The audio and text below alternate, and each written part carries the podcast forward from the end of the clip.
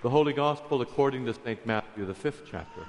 Seeing the crowds, Jesus went up on the mountain, and when he sat down, his disciples came to him, and he opened his mouth and he taught them, saying, Blessed are the poor in spirit, for theirs is the kingdom of heaven. Blessed are those who mourn, for they shall be comforted. Blessed are the meek, for they shall inherit the earth. Blessed are those who hunger and thirst for righteousness for they shall be satisfied. Blessed are the merciful, for they shall receive mercy. Blessed are the pure in heart, for they shall see God. Blessed are the peacemakers, for they shall be called sons of God. Blessed are those who are persecuted for righteousness' sake, for theirs is the kingdom of heaven. Blessed are you when others revile you and persecute you and utter all kinds of evil against you falsely on my account. Rejoice and be glad, for your reward is great in heaven. For so they persecuted the prophets who were before you. This is the gospel of the Lord. In the holy name of Jesus, Amen. Last week we prayed for the peace and comfort of the family and friends of Faith Beachy. Faith was a member of St. John, and she died at the age of 90. Now, hearing that she was 90 might make her death seem a little bit less startling. With age comes the sense that death is somehow more natural. But it's not. Faith wasn't meant to die. Death is entirely unnatural. We die because we're sinners. But our instincts in the face of death, our reflex, is to soften the edges, to place a buffer between us and the grave, to make it a bit less frightful. I was struck last week at Faith's graveside by the futility of that effort. You can manage to put off seeing the cruelty of death for a while. You can put it off until you're standing at the edge of a grave. You can't do anything to mitigate the horror of seeing that cold, dark hole in the ground. And in fact, against that reality, our efforts to make death less frightful seem downright silly. Silly like the dirty artificial turf that runs up to the edge of the grave so that perhaps you won't see where the grass was worn thin by the fellows who dug that hole.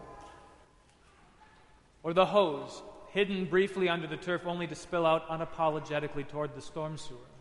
The hose that's connected to a pump which sits in the bottom of the grave to keep things dry for the moment.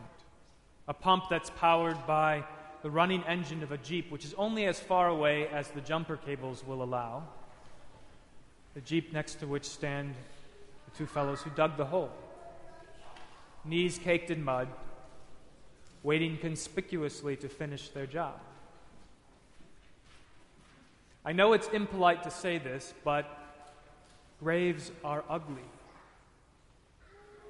And next to that ugliness, even a beautiful casket and an ornate flower arrangement are rendered rather powerless.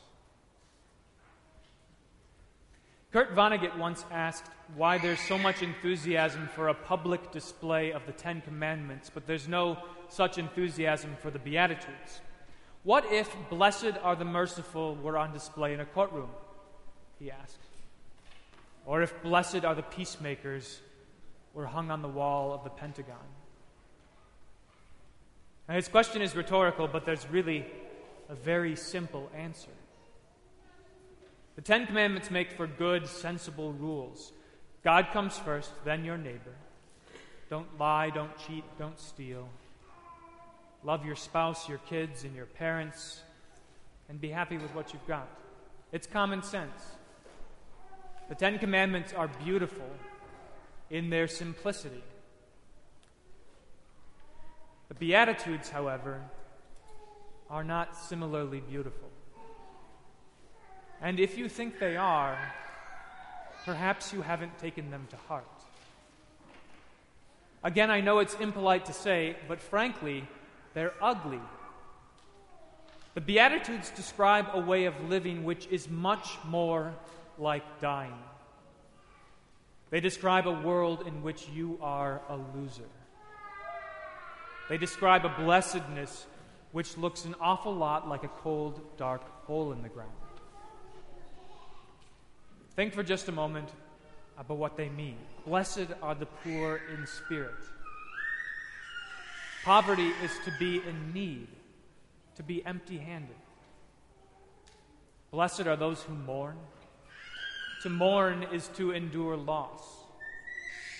Blessed are the meek, the lowly, those who are regarded as nothing by the world.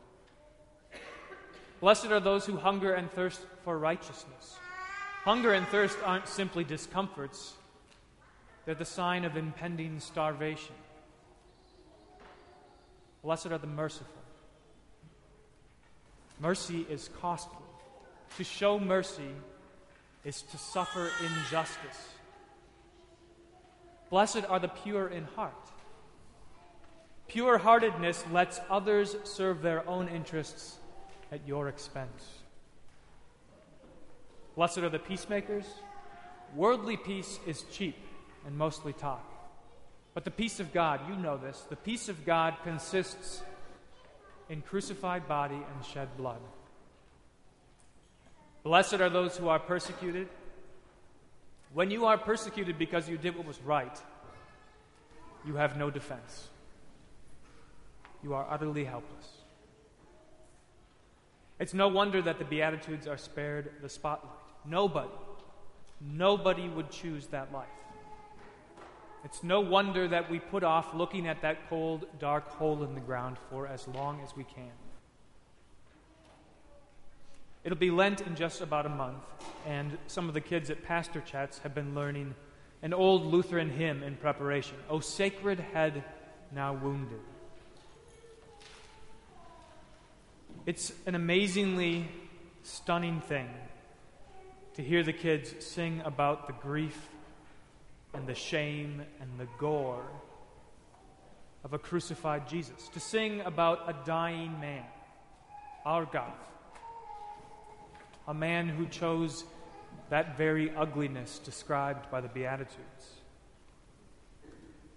But even more stunning is to hear the answer when I ask the kids if there's any blessing in all of that. It turns out the kids know. They know why the cross is beautiful. They know that it's not beautiful according to their eyes, according to what they see. It's beautiful according to a promise the forgiveness of sins. It's beautiful according to the peace that is made by Christ's blood. Paul said it this morning the word of the cross is folly to those who are perishing. But to us who are being saved, it is the power of God. It's the power of God over sin and death. It's the power of God which promises an impossible blessing, not to the living, but to the dying.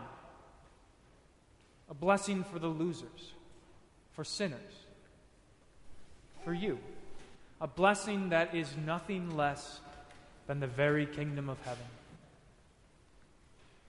You would never choose this life for yourselves the life of the Beatitudes, the life of the cross. But like the apostles last week who left everything to follow Jesus, here you are. Either you're out of your minds, or you've heard and believed the promise. The promise that, contrary to all appearances, even though you will die, yet you shall live just like Jesus. At the graveside, the pastor delivers God's impossible blessing, even for that dead body lying there. The blessing goes like this May God the Father, who created this body, May God the Son, who by his blood redeemed this body, may God the Holy Spirit, who by holy baptism sanctified this body to be his temple, keep these remains to the day of the resurrection of all flesh. Forget about the artificial turf. Forget about a beautiful coffin and beautiful flower arrangements. Forget about any pretense that the body of this sinner isn't actually going into that cold, dark hole in the ground. Instead, hold fast to the word of the cross. The word that makes even death beautiful, even the grave beautiful. Not according to our eyes, not according to what we can see, but according to this promise the forgiveness of sins, sealed with Christ's flesh and blood. A promise that says to faith, Blessed is she, for hers is the kingdom of heaven. A promise that says of you, Blessed are you, for yours is the kingdom of heaven. Come now and eat and drink in the kingdom of heaven. In the holy name of Jesus, Amen.